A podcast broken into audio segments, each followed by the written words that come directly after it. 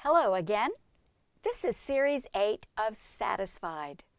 The Series 8 podcasts enhance the God dependent woman Bible study covering the book of 2 Corinthians in the New Testament. I'm Melanie Newton, just an everyday kind of woman who loves the Lord and His Word.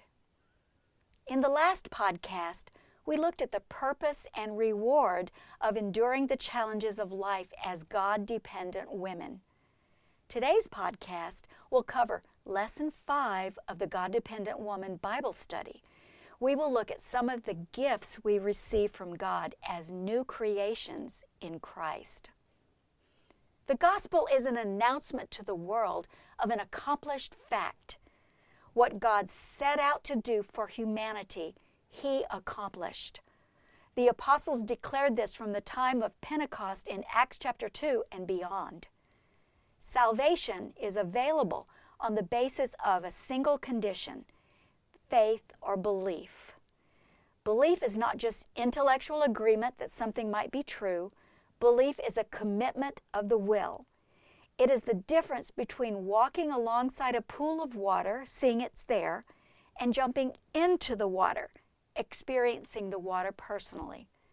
God acted we are to respond to his action by saying yes to faith in Jesus Christ and jumping into the new life God has for us. As a direct result of Christ's finished work on the cross, our relationship with God is changed forever because of our faith in Jesus Christ. It is much more than having our sins forgiven and going to heaven when we die. So it takes more than one word to describe what Jesus' death on the cross accomplished for us. In fact, it takes at least six terms, and these are sometimes called the words of the cross. You may have heard them used at church or read them in your Bible. They are gifts we receive as new creations in Christ. We'll cover three terms in this podcast and three in the next one. Word of the cross number one is propitiation. It means that God's holy wrath against sin is fully satisfied.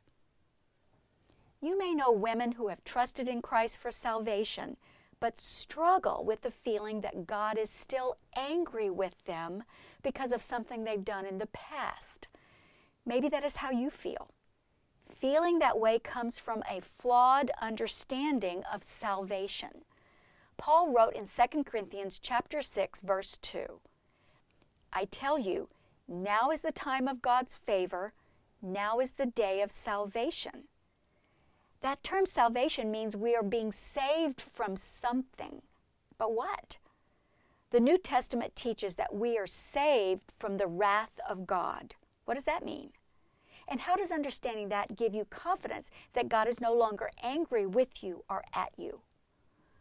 God's response to all evil and sin is His wrath. Now, don't think that God's anger at sin is like ours, only bigger. I thought that way for years. But some good teaching helped me to understand that God's wrath is not a mood or a fit of temper. It is His decision to preserve His creation by destroying whatever would destroy it sin and evil. Let's put this in everyday terms that you and I can understand. How much do you hate the flu virus or stomach virus present in your home? I don't know about you, but my disposition toward the flu virus or a stomach virus is wrath. It is pollution of my home. When I spray disinfectant, I am expressing wrath against these viruses, destroying my safe home environment. My actions appease my anger against the invaders by getting rid of them. Millions of us were doing that during the coronavirus pandemic of 2020. God's wrath is far more serious, of course. Sin is much more awful with far more destructive consequences than the flu virus. But you get the idea. And sin hampers our relationship with God. He had to do something to restore the relationship. You can probably recall a time when you incurred the anger of someone you love and needed to make some kind of restitution to appease their anger. That person is now satisfied because restitution has been made. The relationship can be restored. That is what God did for us. Our loving God took action. Romans chapter 3 verse 25 says that God presented Christ as a sacrifice of propitiation for our sins. We don't use that word propitiation today, but it basically means to be appeased, to be satisfied. Some English translations use the word sacrifice of atonement or atoning sacrifice instead, but the concept of God's satisfaction is the same. God's holy wrath against all sin is fully satisfied by Jesus' sacrifice on the cross. Because of that, God is able to extend mercy to every believer in Christ. Romans chapter 5 verse 9 says that we are saved from God's wrath through Christ. There is no longer any sacrifice that anyone can ever do to satisfy God's wrath against sin apart from what Christ has already done. Picture an empty altar, never again used. It's done, finished. Because you've trusted Christ and are now found in Christ, you can know and live with confidence that God is fully satisfied, no longer angry at your sin ever. Dance, shout, sing. Never again let your mind or emotions convince you that God is still angry with you because of something you've done in the past. That's one treasure you get as a new creation. Here's another. Word of the cross number two is reconciliation. It means that our relationship with God is restored. At some point in our lives, we all experience a personal relationship that is broken. You can probably think of one such conflict right now. Paul talked about it in 2 Corinthians chapters 1 and 2. Broken relationships cause pain and often leave us confused about how we can possibly fix them. Most people want to be reconciled so that the relationship can be restored in some fashion. What sadness we feel when a relationship remains broken and isn't reconciled. What joy we experience when we see a broken relationship repaired and healthy again. But what does it take for reconciliation with God? As Romans chapter 3 verse 23 describes, all people have sinned and fall short of the glory of God. Before Christ came, we were alienated from God, having a broken relationship with our Creator. Some kind of reconciliation needed to be done. We couldn't do it on our part, no matter how many good works we did. There was always that chasm created by sin between us and God. But God did something about that. I love those two words in the Bible but God. Whenever it looks absolutely hopeless for us humans, God steps in and does the exact thing we need. God restored the broken relationship by reconciling us to Himself through Jesus' death on the cross. It's complete reconciliation, never to be broken again. We get that from Colossians chapter 1, verses 20 through 22. Romans chapter 5, verse 10 says God chose to repair the broken relationship because of his love for us. Not obligation, not because we deserved it. It was his love that planned Christ's death on the cross so we could be reconciled with our Creator God once again. Don't you love that? Jesus Christ has fully satisfied God's anger against sin removing the barrier between God and men. Our faith in Jesus becomes the bridge to restore our relationship with God. God stands eagerly welcoming anyone who will believe the good news and cross that bridge. Reconciliation is a present reality for every Christian and is worth our rejoicing. And because this reconciliation extends to everyone who chooses to receive it by faith.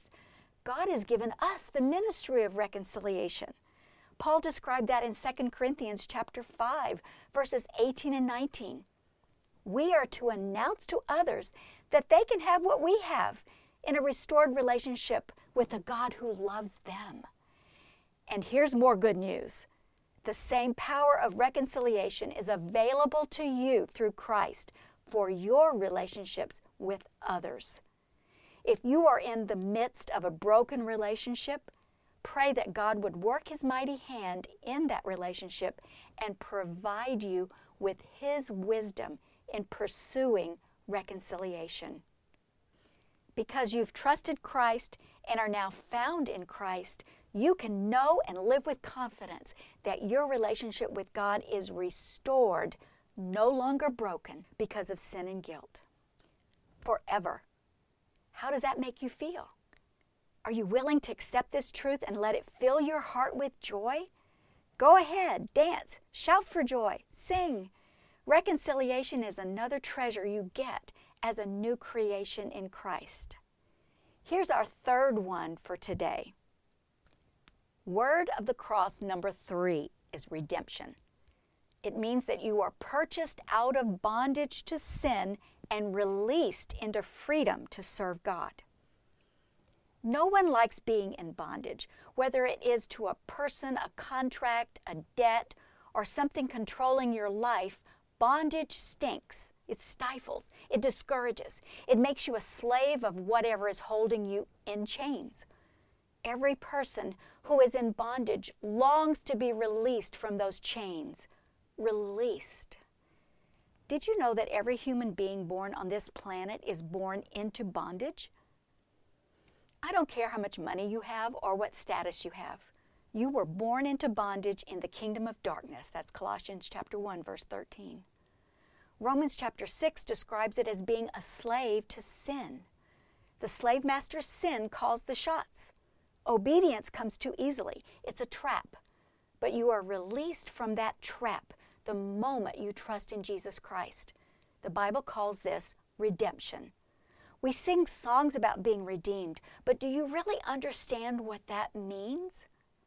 The concept of redemption refers to recovering ownership by paying a fee, or it can mean to set something or someone free from bondage by paying a ransom, such as for a kidnapped person or releasing a slave to become free. Either way, a price is paid. Redemption in the New Testament is based on an understanding of the pain of slavery, a common practice in the Roman Empire at that time. The readers of Paul's letters were very familiar with the hopelessness of being owned by a slave master. The only two ways out of the miserable cycle were either death or being bought by someone who would set you free. Jesus did that for us. In Mark chapter 10, verse 45, Jesus declared that he came to give his life as a ransom for many, to pay the purchase price out of our slavery to sin with his blood. But more than that, we have been released into freedom to serve God with our bodies and souls in obedience to him. As an extension of his love and his purpose for us, God chooses to redeem us, to rescue us from the dominion of darkness and from all wickedness. He does this to release us to be purified as a people that are His very own, eager to do what is good and to serve Him as His representative to others. He also rescues us from this earthly body with sin still assaulting us and releases us at death when He gives us a new perfect body, fashioned for life in heaven with God. That's in our passage today, 2 Corinthians chapter 5. Redemption means you become the possession of a loving, merciful God and can live in the security of your freedom from bondage to sin.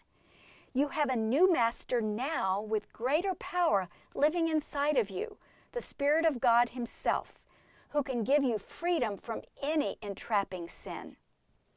Because of His love and His purpose for you, you can know and live with confidence that you have the freedom to live a life that pleases God in every way.